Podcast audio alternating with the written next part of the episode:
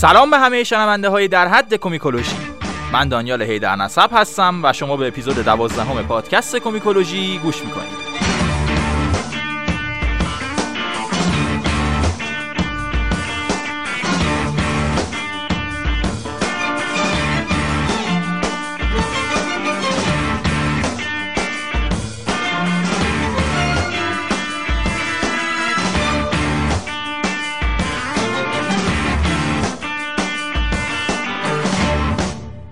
تو کومیکولوژی در مورد کمیک صحبت می‌کنیم دیگه در مورد چی توقع داشتین صحبت کنیم؟ در مورد شخصیت ها و داستانهایی که یا مرکز توجه نیستن یا مرکز توجه هستن ولی خب ما دلمون می‌خواد بیشتر بهشون توجه کنیم. شخصیتی که تو این اپیزود می‌خوایم در موردش حرف بزنیم توی لیست قهرمانای محبوب ان 29 همه ولی واقعا شبیه همه جور موجودی هست به جز قهرمان. حالا میریم جلوتر خودتون بیشتر متوجه میشین. تا دیر نشده اینم بگم که این اپیزودمون مناسب بچه های کم سن و سال که نیست خب اون هیچی. مناسب بزرگسالای حساس هم نیست. یعنی اگه از محتوای دارک خوشتون نمیاد یا از صحبت در مورد تجاوز اذیت میشین این اپیزودو بیخیال شین. برین یه دور همون اپیزودهای قبلیمون رو گوش کنین لذت ببرین. این اپیزودو گوش نکنین. آره خلاصه داشتم می‌گفتم که این رفیقمون که موضوع صحبت این اپیزودمونه برعکس اون چیزی که از superhero می‌بینیم اصلا نجات دادن دنیا و اینا واقعا براش مهم نیست. و تا وقتی یه کاری براش نفع شخصی نداشته باشه اصلا انجامش نمیده. این شخصیت عزیز یه جادوگر قوی و باهوش تو دنیای DC یه که کلی هم با کلاه گذاشتن سر این و اون واسه خودش دشمن تراشیده و از طبقه منفی هفت جهنم تا penthouse عرش اعلا همه یه جورایی به خونش تشنن. این شما و این جنگیر آبزیر کاه لندن جان کنستانتین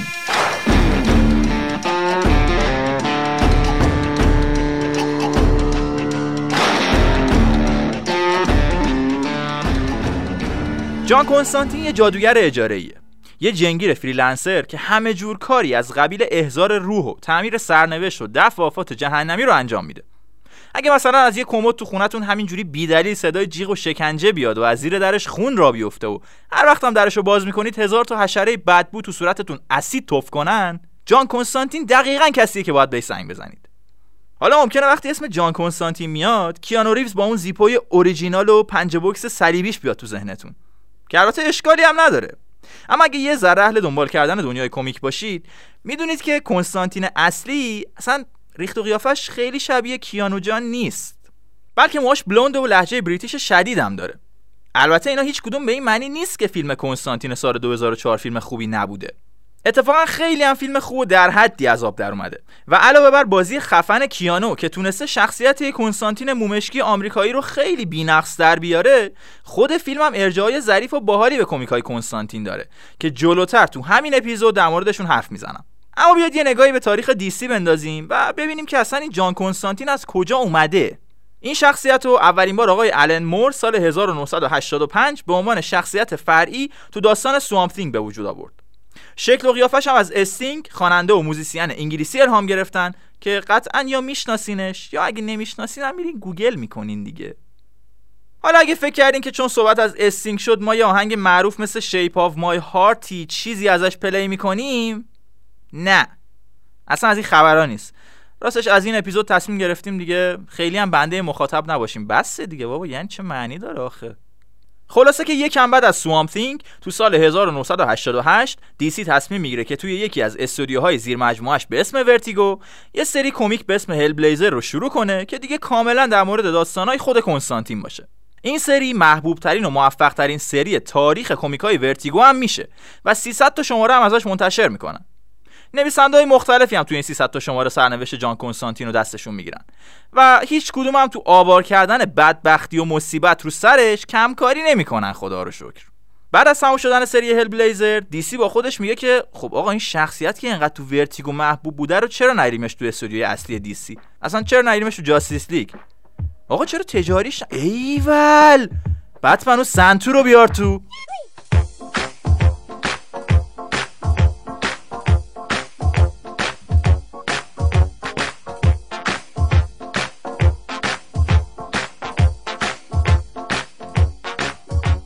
اینجوری میشه که جان کنستانتین عزیز پاش باز میشه به جاستیس لیگ و با گنده ها و سوپر هیروها میپره. البته قبلا هم تو ورتیگو اینجوری نبود که تک و تنها باشه. مثلا با یکی از بانوان جادوگر در حد دیسی به اسم زاتانا زاتارا تو کمیکاش همکاری داشت و همکاریشون به رابطه و اینا هم کشید. اما بعد از سری هل بلیزر دیگه جان خیلی بیشتر با شخصیت های دیسی گره می‌خوره و تو انواع و اقسام دیگه ای از مدیا هم سر کلش پیدا میشه. فیلم سال 2004 رو که صحبتش رو کردیم و علاوه بر اون یه سریال کنستانتین هم هست که توش مترایان نقش جان رو بازی می‌کنه. و البته تو سریال های دیگه universe DC مثل Arrow هم سر و کلش گاهی پیدا میشه. یه انیمیشن هم سال 2018 ازش اومد که اونجا هم مت رایان صدا پیشش بود. این version جدید کنستانتین یه تفاوت‌های ریزی از نظر شخصیتی با کنستانتین Vertigo داره. حداقل فنای سفت و سخت کنستانتین که نظرشون اینه. و کلا اعتقاد دارن این کنستانتین جدید دیگه خیلی زیادی گوگولی شده. قدرت های جادویش الکی زیاد شده و کلا در برابر به فنا رفتن و بدبختی و کثافت داره خیلی مقاومت می‌کنه. و کنستانتینی که به فنا نره و تو بدبختی و کسافت قد نزنه اصلا کنستانتین نیست. البته خب این تغییراتی که در طول زمان پیش میاد تقریبا برای همه شخصیت ها وجود داره و طبیعی هم هست. چون نویسنده های مختلفی تو زمان های مختلف کارو دست می‌گیرن و بالاخره طرز فکرشون و استنباطی که از اون شخصیت دارن با هم فرق می‌کنه دیگه. کنستانتین هم طبیعتا تو سالهای مختلف و سری های مختلف اخلاقا و قدرت ها و حتی ظاهر متنوعی داشته. اما یه چیزی که هیچ وقت عوض نشده اینه که جان کنستانتین مثل اسب بخار پشت سر هم سیگار دود می‌کنه. شاید براتون جالب باشه که چرا فنای کنستانتین دوست دارن شخصیت مورد علاقهشون قدرت های جادویی کمتری داشته باشه؟ جواب اینه که وقتی این شخصیت قدرت های جادوییش کمتر باشه باید این کمبود با یه چیزای دیگه جبران کنه دیگه. مثلا با حقه بازی و کله خر بودن. و این دقیقا چیزیه که میشه گفت سوپر پاور کنستانتینه. این آدم همش در حال نقشه کشیدنه. و راستشو بخوام بگم نقشهاش همیشه هم نقشه های درخشانی به نظر نمیان. جان از اون آدماییه که راه حلش واسه هر کاری مستقیم تو دل شیر رفتنه. بعضی وقتا نقشه ها جواب میده بعضی وقتا هم نقشه هاش جواب نمیده ولی خب شانس میاره. بعضی وقتا هم همه چی اشتباه پیش میره و این تو دل شیر رفتن برای جان حسابی گرون تموم میشه. شاید اصلا واسه همینه که روزی دو تا پاکت سیگار دود می‌کنه. چون می‌دونید که مرد واسه حزم دلتنگیاش گریه نمی‌کنه. سیگار می‌کشه. ولی جدی آدم همینجوری که کمیکای کنستانتینو می‌خونه می‌بینه توش پر از اتفاقایی که هر کدوم به تنهایی برای به هم زدن روح و روان یه نفر تا آخر عمر کافیان کنستانتین همش در حال معامله کردن با اهل جهنم و بهشته. و می‌دونید که خاصیت معامله اینه که تا وقتی چیزی از دست ندی چیزی هم به دست نمیاری. و کنستانتین چیزایی رو از دست داده که فکرش هم نمی‌تونید بکنید. وسط همه این اتفاقای بعد یه خاطره هست که به شکل ویژه‌ای روح کنستانتین رو سوراخ می‌کنه. خاطره ای که جان به گفته خودش هر وقت چشماشو میبنده اونو واضح می‌بینه. یه خاطره از یه دختر بچه‌ای به اسم آسترا و یه کلاب تو شهر نیوکاسل.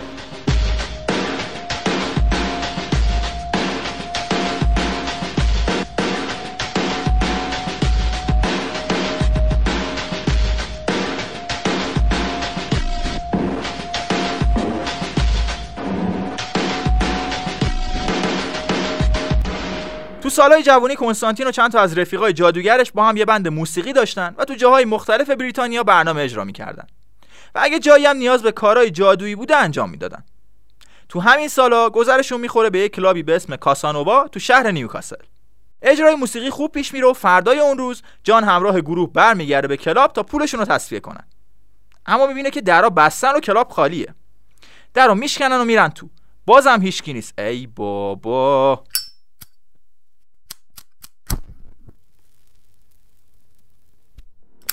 در زیرزمین رو پیدا می‌کنن و میرن پایین و می‌بینن که بله صاحب کلاب و دوستاش همه اینجان البته معلوم نیست که چند نفرن.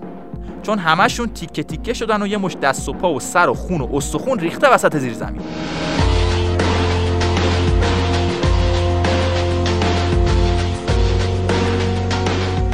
همه شوکه شدن و صدا از هیچکی در نمیاد. جان سری کنترل اوضاع رو دستش می‌گیره و اول از همه میگه در زیر زمین رو ببندن و از داخل هم قفلش کنن. کلا این بشر عاشق اینه که درا رو قفل کنه و خودش رو با هر موجود خطرناکی که هست گیر بندازه. بوی فاسد شدن جنازه ها کم کم داره بلند میشه و تنها صدایی که میاد صدای مگس هاست. اما کنار تمام این جنازه ها یه نفر زنده است. یه دختر بچه به اسم آسترا که دختر صاحب کلابه و یه گوشه داره از ترس میلرزه. وقتی بهش نزدیک میشن هیچ عکس عملی به غیر از جیغ زدن نداره و برای اینکه بتونن درست و حسابی باهاش حرف بزنن و بپرسن که چه اتفاقی افتاده جان مجبور میشه دختر بچه بیچاره رو هیپنوتیزم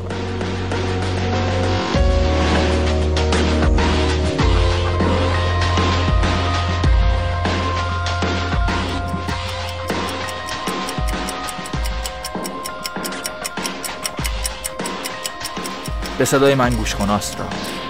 ازت می‌خوام تصور کنی که تو تخت خواب گرم و راحتت خوابیدی نه. تخت نه. تو تختم راحت نیستم. چون بابا هم همیشه با هم میاد تو تخت. بابا گندو و پشمالو و منو مجبور می‌کنه یه کارایی بکنم که خوشم نمیاد. بعضی وقتا هم مجبورم می‌کنه برم تو زیر زمین. اونجا دوستاشم هستن. دوستاش بوی بدی میدن. منو مجبور می‌کنه بهشون دست بزنم.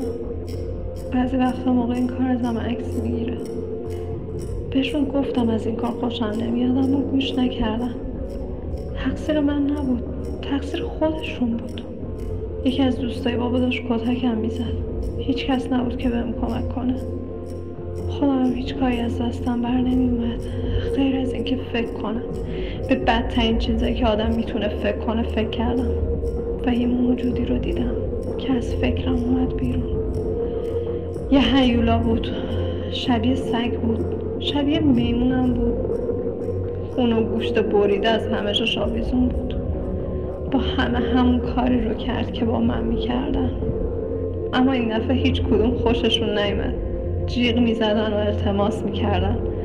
اما هیولا به کارش ادامه داد. بعدم گازشون گرفت. گوشت و استخوناشون از لای دندوناش بیرون می‌زد بسه. بخواب آسترا. همه اینا رو فراموش کن. وقتی بیدار بشی هیولا رفته. قول میدم.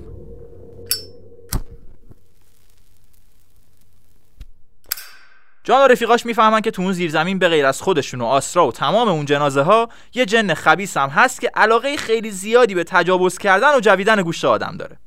البته تحت فرمان آستراست چون آسترا احضارش کرده. و دختر بچه بیچاره هم که الان تو حالت خلصه است.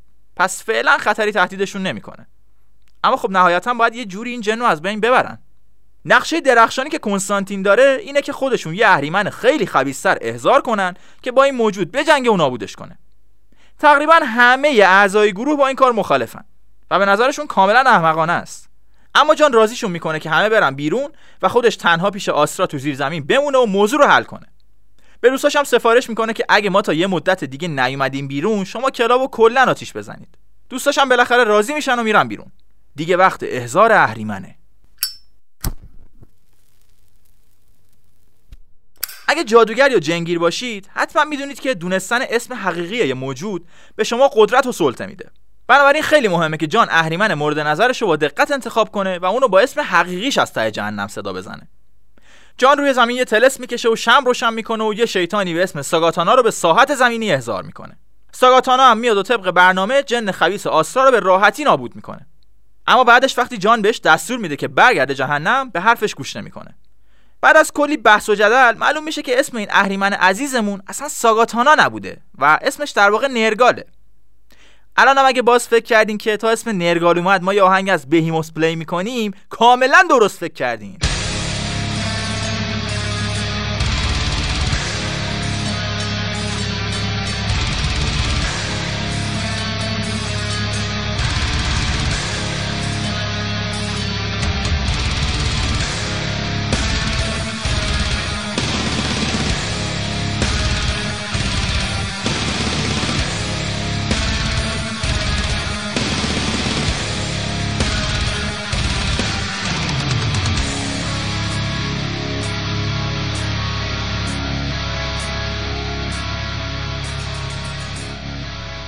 جان نرگار رو با اسم حقیقیش فرا نخونده. بنابراین هیچ کنترلی روش نداره و نمی‌تونه که مجبورش کنه که برگرده جهنم. پس بازم هیچ راهی برای کنستانتین نمیمونه جز اینکه با اهریمن معامله کنه. تنها شرطی که نرگال برای برگشتن به جهنم داره اینه که آسرا رو هم با خودش ببره و روح نه سالش رو تا پایان ابدیت عذاب بده. کنستانتین هم خب طبیعتا مخالفه ولی خب چاره ای نداره. نرگال آسرا رو با خودش می‌بره. جان هم دنبالشون میره. تا خود جهنم هم دنبالشون میره. اونجا دست آسرا رو می‌گیره و از بین دود و آتیش برش میگردونه. وقتی جان بالاخره زمین سفت و زیر پاش احساس می‌کنه دست آسرا هنوز تو دستشه. اما وقتی برمیگرده و نگاه می‌کنه می‌بینه خبری از خود آسرا نیست و فقط دستش که از بازو قطع شده تو دست کنستانتین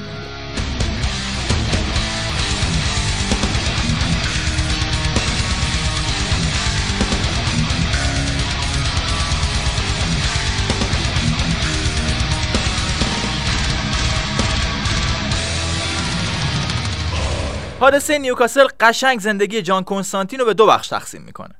یعنی حتی منم که الان فقط داستان رو تعریف کردم واقعا یه جوری هم حس می‌کنم ضربه روحی خوردم.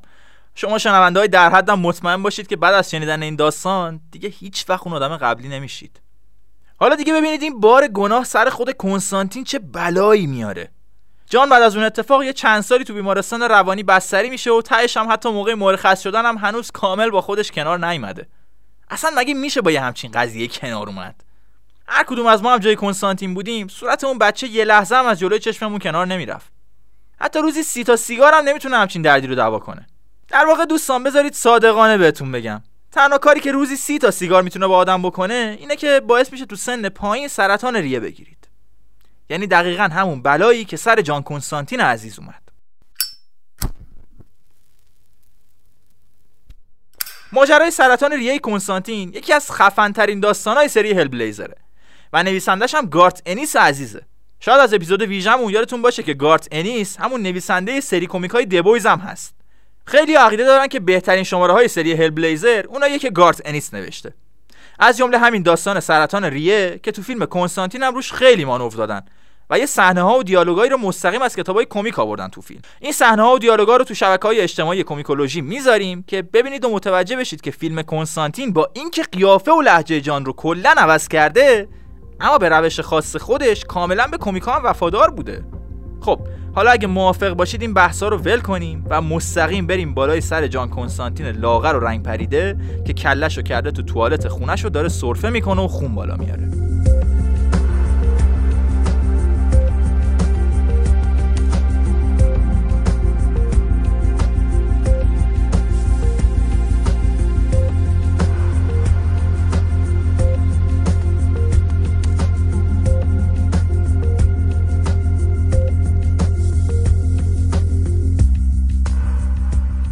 جان داره میمیره.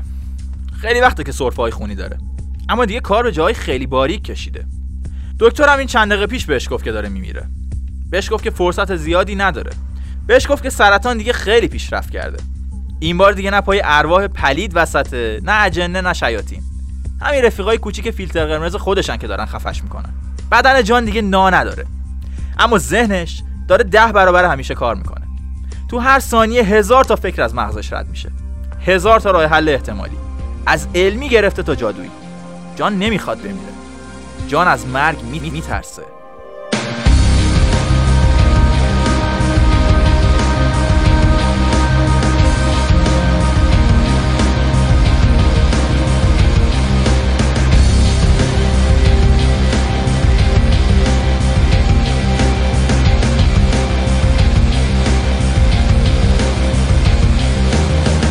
جان می‌دونه که بعد از مرگ کسی تو بهش راش نمیده و باید مستقیم بره جهنم.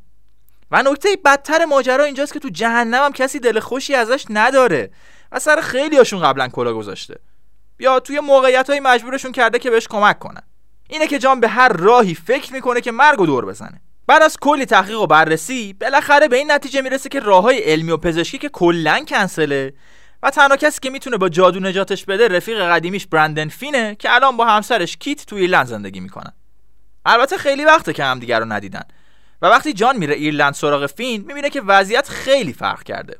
کیت خیلی وقته که فینو ول کرده. و فین هم کل زندگیشو گذاشته پای الکل و نوشیدنی. کلا هم جادو و جنبل و بوسیده و گذاشته کنار. هیچ کار ماورا و طبیعی هم نمی‌کنه به غیر از یه کار. فین توی زیرزمین خونش یه حوض بزرگ آب مقدس داره که با یه پنتاگرام و روشن کردن چند تا دونه شم می‌تونه تبدیلش کنه به خفنترین آبجویی که بشر در تاریخ نوشیده. تا وقتی که شما روشن باشن توی حوض پر آبجوه و وقتی شما خاموش بشن دوباره برمیگرده به همون آب مقدس که بوده. حالا جان که می‌بینه وضعیت اینجوری و خبری از درمان جادویی و اینا هم نیست با خودش میگه خب حالا که من این همه راه کوبیدم از انگلیس تا ایرلند اومدم یه آبجو و رفیقم نزنم یکم ما هم پارتی نکنیم آخه.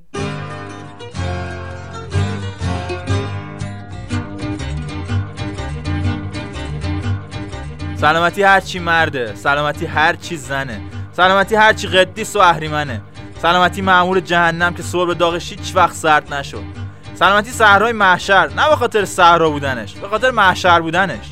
سلامتی بافومت سلامتی وارثان تاج و تخت ارشیگال سلامتی طرفدارای در حد کمیکولوژی همینجوری لیوان پشت لیوان به سلامتی می‌خورن و میآشامن و اتفاقا اسرافم می‌کنن و بالاخره وقتی هر دوتاشون حسابی مست و لایعقل میشن فیلم به کنستانتین میگه که اونم به خاطر علاقه زیادش به نوشیدنی کبدش قد خربزه شده و همین فاکین امشب قراره بمیره. فقط یه مسئله کوچولویی هست. اونم اینه که فیلم برای این جادوی خوشمزه و گوارایی که یاد گرفته مجبور شده روحش رو به یه شیطان خیلی بزرگ بفروشه. و البته منظورم از شیطان بزرگ آمریکا نیست با مزه ها فیلم روش رو به یکی از سه برادری فروخته که ستایی با هم یکی از تجسمهای خود شیطان رجیم اصلی هستن. یعنی سالات فصل و اینا رو نمیگم دیگه اینجا ولی ستایی با هم یکی از تجسمهای خود شیطان رجیم اصلی هستن. یعنی واقعا دیگه این مسئله شوخی بردار نیست. فیلم دقیقا زمانی که داره اینا رو میگه یهو لیوان آبجو از دستش میفته و خودش هم نقش زمین میشه و همون لحظه یکی در می‌زنه.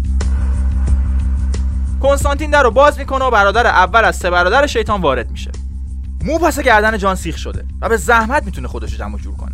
مغزش انگار تو الکل شناور و درست نمی‌تونه فکر کنه. دلش نمی‌خواد رفیق قدیمیشو دو دستی به شیطان تقدیم کنه. باید فکر کنه. باید یه کاری بکنه.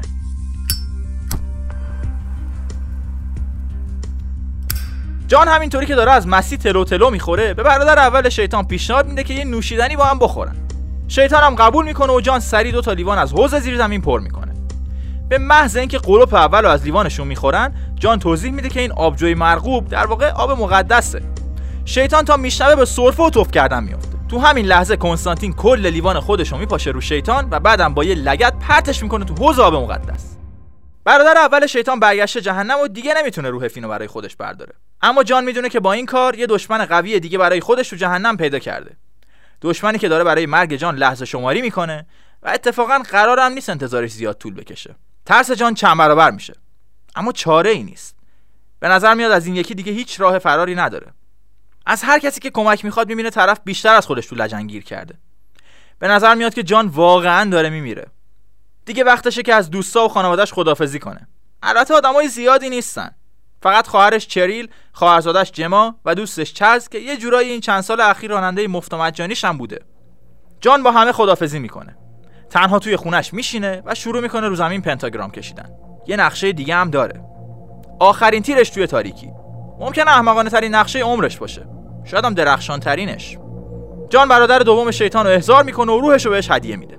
برادر دوم هم خوشحال و راضی از اینکه به زودی چه هدیه قشنگی قراره بگیره برمیگرده جهنم. حالا نوبت برادر سومه. جان پنتاگرام رو پاک می‌کنه و از اول یکی دیگه می‌کشه.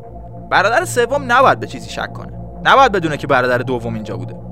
مراسم یه بار دیگه انجام میشه و برادر سوم هم شاد و خندون قراردادشو می‌زنه زیر بغلش و برمیگرده جهنم. حالا وقت اجرای سختترین قسمت نقشه است.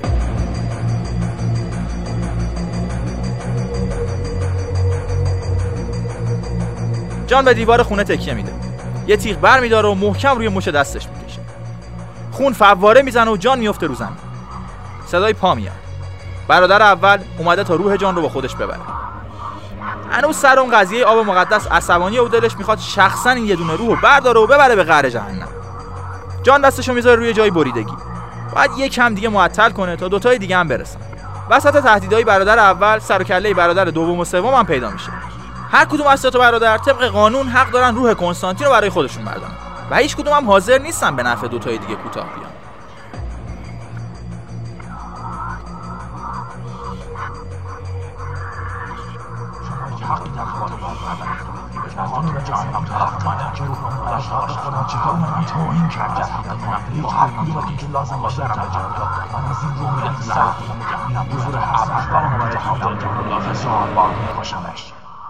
جان داره آخرین نفساشو می‌کشه. منتظر مذاکره ستا برادر تموم بشه و امیدوار تصمیم نهاییشون همون چیزی باشه که فکرشو می‌کرده. جان کنستانتین گرفتن روح تو بین ما باعث جنگ میشه. به خاطر همین تو زنده میمونی. ماریا تو عوض می‌کنی. اما مطمئن باش این کار دردناکترین چیزیه که تا حالا حس کردی.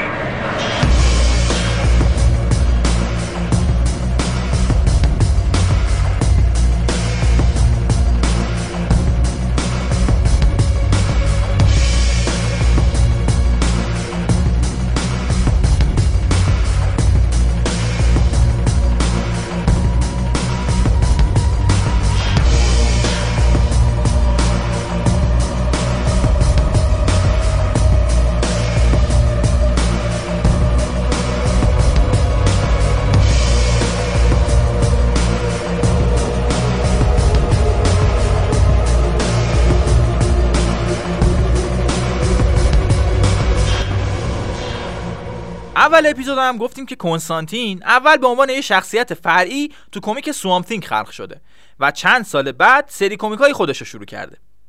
کلا یه رابطه نزدیک بین کنستانتین و سوامثینگ برقراره که برای فهمیدنش بعد اول یه توضیح ریزی در مورد خود سوامثینگ بدم که به فارسی سلیس میشه یه چیزی تو مایه های موجود مردابی یا یه همچین چیزی. قضیهش هم اینه که یه آقای دانشمندی به اسم الک هالند یه ماده زندگی بخش کشف می‌کنه که می‌تونه بافتای مرده گیاه ها رو به زندگی برگردونه و تحولات بزرگی تو تکنولوژی کشاورزی به وجود بیاره. اهمیت زیاد این ماده باعث میشه توجه خلافکارا هم بهش جلب بشه و در نهایت آزمایشگاه الک هالند رو بمبگذاری می‌کنن و خود الک هم در حالی که هم آتیش گرفته و هم کلی از اون ماده رو بدنش ریخته خودش رو پرت می‌کنه تو مرداب. موجودی که به وجود میاد همون سوامتینگ خودمونه. که ذهنش همون ذهن الک هالنده ولی ظاهرش تبدیل شده به یه قول سبز که می‌تونه گیاها رو کنترل کنه. همین موقع است که کنستانتین هم سر و کلش پیدا میشه و به الک توضیح میده که همین الان تبدیل به یه المنتال شده. یعنی تجسم زنده یکی از عناصر طبیعت. حالا اینکه این جمله دقیقا یعنی چی رو بذاریم برای بعدها که اگه یه موقع خواستیم در مورد سوامتینگ اپیزود بدیم در موردش صحبت می‌کنیم. تو این اپیزود می‌خوام یه چند سالی از این ماجرا بریم جلوتر. زمانی که سوامتینگ بعد از یه مدت طولانی بیخبری با دوست قدیمیش جان کنستانتین تماس می‌گیره. البته نه با تلفن و اسکایپ و اینجور چیزا بلکه با فیبر گیاهی کاغذ روزنامه.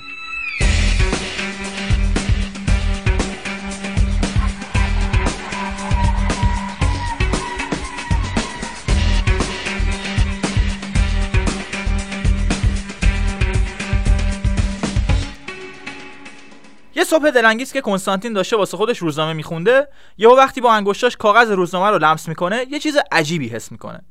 و یکم که بیشتر دقت می‌کنه می‌بینه که بله سوامتینگ عزیز داره از تو بافت کاغذ پیغام میده که می‌خواد ببینتش. قرار ملاقات رو تو باغ گیاهشناسی سلطنتی لندن می‌ذارن. و جان راه میفته به سمت اونجا. اما وقتی می‌رسه اونجا به جای رفیق قدیمیش یه مشکیای خشن بهش حمله می‌کنن و حتی به زیر پوستش هم نفوذ می‌کنن. جان با خوششانسی از اون قضیه نجات پیدا می‌کنه. ولی پشت دست چپش یه عفونت گیاهی درست شده. ولی پشت دست راستش یه عفونت گیاهی درست شده و به نظر میاد که داره روز به روزم بزرگتر میشه. کنستانتین خیلی نگران سوامتینگه اون اتفاقی که تو باغ گیاهشناسی سلطنتی افتاد اصلا جالب نبود. با دیدن اون گیاهای وحشی کنستانتین حدس می‌زنه که ذهن الک هالند از هیکل سوامتینگ جدا شده و یه قول سبز خطرناک باقی گذاشته که وحشتناک قویه. ولی دیگه یه ذهن آدمیزادی نداره که رفتارش رو کنترل کنه. فقط یه راه است که جان بفهمه این حدسش درسته یا نه. اون همینه که بره لویزیانای آمریکا تو همون مردابی که سوامتینگ متولد شده. اما از اون طرف عفونت دستش دیگه خیلی داره وضعش خراب میشه و واقعا باید یه فکری به حالش بکنه. خودش که کاری از دستش بر نمیاد. اما یه نفر رو می‌شناسه که همیشه آخرین تکنولوژی های درمانی و غیر درمانی زیر دستشه. و اگه راه علمی برای درمان این عفونت وجود داشته باشه اون آدم قطعا اون راهو بلده. اینه که کنستانتین تو راه لویزیانا یه ذره مسیرش رو کج می‌کنه و یه سر میره گاتهام سیتی.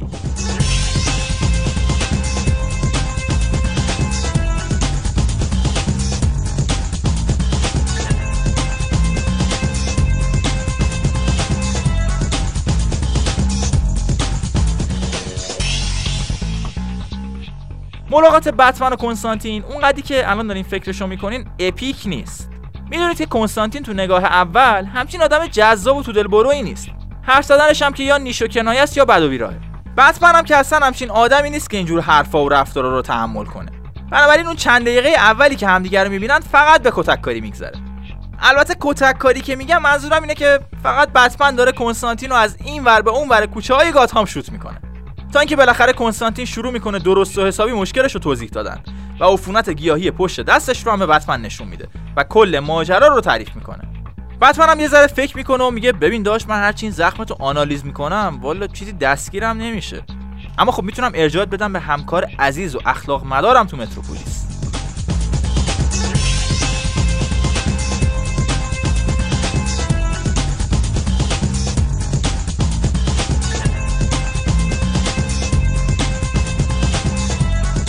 برخورد اولیه ناخوشایند با بتمن باعث میشه که کنستانتین قبل از دیدن سوپرمن خوب فکراشو بکنه و حرفاشو برای خودش آماده کنه. یه سخنرانی تکان دهنده آماده می‌کنه در مورد اینکه سرنوشت دنیا به ما بستگی داره و جون انسانهای بیگناه وسطه و این حرفایی که شنیدنش زانوهای هر سوپر رو شل می‌کنه. سوپرمن وقتی این حرفا رو میشنوه میگه خب تموم شد حرفات. ببین اصلا دلیل اینکه من قبول کردم ببینم اینه که بتمن سفارش تو کرده. حالا این بچه آدم بگو ببینم دردت چیه. کنستانتین هم براش توضیح میده که دستش داره روز به روز بدتر میشه و احتمالا تنها راه درست کردنش گرمای چشمای سوپرمنه. البته اگه مستقیم ازش استفاده کنن که دست کنستانتین درجا زوب میشه. باید یه چیزی باشه که زهر اشعه رو بگیره. گرفتین؟ یه چیزی باشه که زهر اشعه رو بگیره. همون چیز مرداب یا همون سوامپ thing. اینه که سوپرمن همونجا جانو از یقه کتش می‌گیره و بلند می‌کنه و می‌بره لویزیانا و تو جنگلای اونجا ولش می‌کنه و خودش هم میره قایم میشه. خب حالا جان فقط باید بشینه و صبر کنه تا چیز مرداب خودش بیاد سراغش.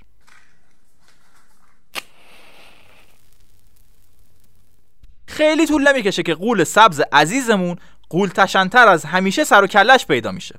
تقریبا قدرت تکلمش رو از دست داده و اندازش هم به قدری بزرگ شده که جان در برابرش مثل چوب کبریته. اینجاست که جان می‌فهمه بله حدسش درست بوده و الک هالند از این موجود جدا شده. منطقی ترین راهی هم که برای حل کردن این فاجعه وجود داره اینه که الک رو گیر بیارن و همون بلایی رو سرش بیارن که چندین سال پیش باعث به وجود اومدن این موجود شده. یعنی بکشنش و جنازش رو بندازن تو مردا.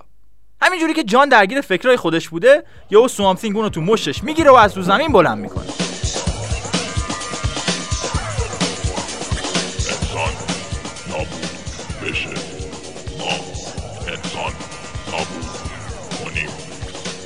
جان اول با خودش میگه شت سیگارم پرت شد بابا. اه. بعدم با تمام زورش داد می‌زنه و سوپرمن رو صدا می‌کنه. یهو عربده بلند سوامتین کل جنگل رو پر می‌کنه و نور قرمز چشمای سوپرمن حسابی میسوزونتش. قول بزرگ با سر و صدا نقش زمین میشه و کنستانتین رو هم ول می‌کنه. جان اونقدی از اشعه دریافت کرده که دستش خوب بشه ولی بدنش بین زمین و هوا کباب نشه. خب اینم از عفونت دست. حالا باید یه فکری به حال الک هالند بکنه. جان با جادو و جنبل خاص خودش جای الک رو پیدا می‌کنه. البته به جادو هم زیاد نیازی نبود چون الک رفته تو آزمایشگاه قدیمی خودش که البته الان جزو دارایی های رسمی شرکت لکس کورپه که توسط دشمن سوپرمن و یکی از قوی ترین و باهوشترین و خفن ترین ویلنای دنیای دی سی یعنی لکس لوتر اداره میشه. جان که می‌بینه وضعیت اینجوریه سری را میفته سمت اونجا تا الکو بکشه و این قضیه رو تموم کنه. اما مگه میشه حرف از کشتن باشه و بتمن خودشون اندازه وسط؟ قطعا نمیشه. بتمن یهو نمی‌دونم از کجا وسط جنگلای لوئیزیانا پیداش میشه و به کنستانتین میگه ببین به خدا اگه بذارم دستتو به خون آلوده کنی بیا بیا بشین دقیقه با هم دیگه بشینیم صحبت کنیم یه راه حل درستی پیدا کنیم واسه حل این موضوع. همون موقع سوپرمن هم می‌رسه و نقشه که سه نفری می‌کشن اینه که بتمن بره آزمایشگاه لکس کورپ رو تخلیه کنه و الک هالند رو هم بیاره بیرون. کنستانتین و سوپرمن هم برن توی بعد دیگه ای از هستی که شاید بتونن از طریق اونجا یه خاکی به سر این Swamp Thing دیوونه جدید بریزن. تا بتمن یه ده بیست نفر از افراد LexCorp رو ناکار می‌کنه و هالند رو پیدا می‌کنه می‌بینه که کنستانتین و سوپرمن هم برگشتن. اونا هم موفق شدن که Swamp Thing رو به یه خواب عمیق فرو ببرن و الان دو تا انتخاب وجود داره. یکی اینکه هالند رو بکشن و پیوند بدن به چیز مرداب و مشکل رو برای همیشه حل کنن. راه حل دیگه هم اینه که هالند زنده بمونه و المنتال سبز قولتشن هم که خب فعلا خواب و مشکلی ایجاد نمی‌کنه. کنستانتین که مشخص شدیدا ترجیحش رو گزینه اوله. اما بتمن انقدر باش صحبت می‌کنه که قانع میشه این تصمیم رو بذاره به عهده خود الک هالند. تصمیم نگرفتن برای دیگران و کنترل نداشتن رو اوضاع واقعا کاری نیست که جان کنستانتین بهش عادت داشته باشه. اما این یه بار رو به خاطر گل روی بتمن عزیز قبول می‌کنه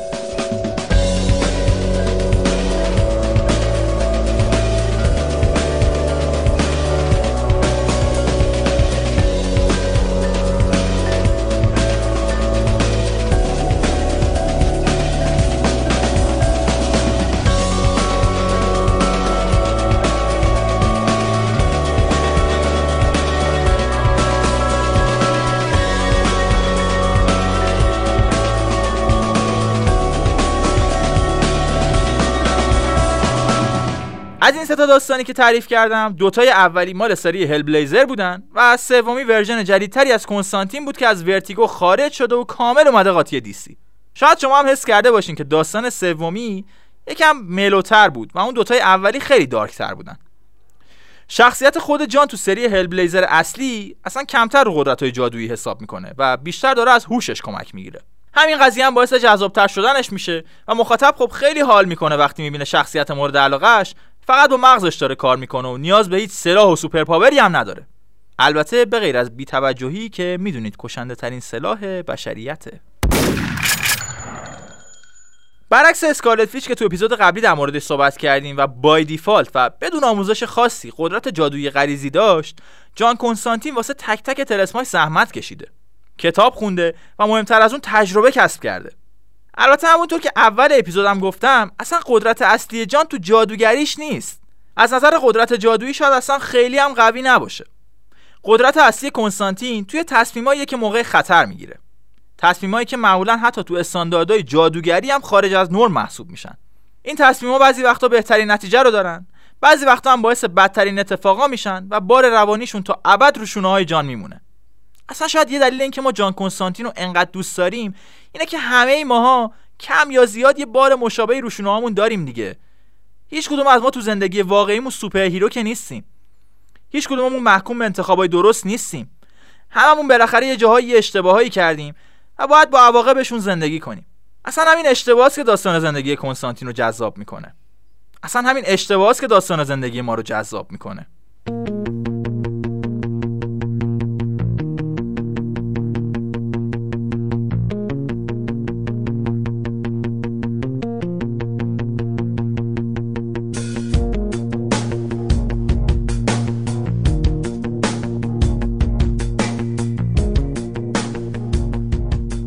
مرسی که این اپیزود گوش کردین. مرسی که ما رو به رفیقاتون معرفی می‌کنین. مرسی که تو شبکه های اجتماعی ما رو follow می‌کنین. مرسی که تو Apple Podcast بهمون ستاره میدین و تو Castbox برامون کامنت می‌ذارین. آقا خانوم بازم تکرار می‌کنم که این پادکست فقط منحصر به کمیک بازا نیست. اتفاقا به اون دوستایی که به کمیک یه خورده گارد دارن ما رو معرفی کنین که کم کم با هم آدمشون کنیم بابا. بازم مرسی بی خود و بی جهت. و تا اپیزود بعدی هم مثل همیشه صاف باشید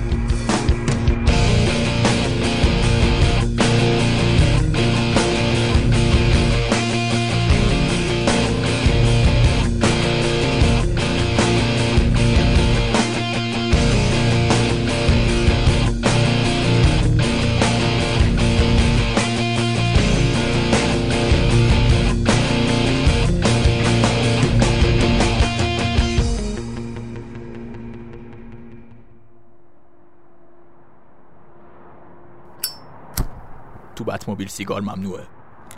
اه اه اه چیکار داری می‌کنی؟ باشه بابا باشه. در باز کن خاموشش کن. کجا داری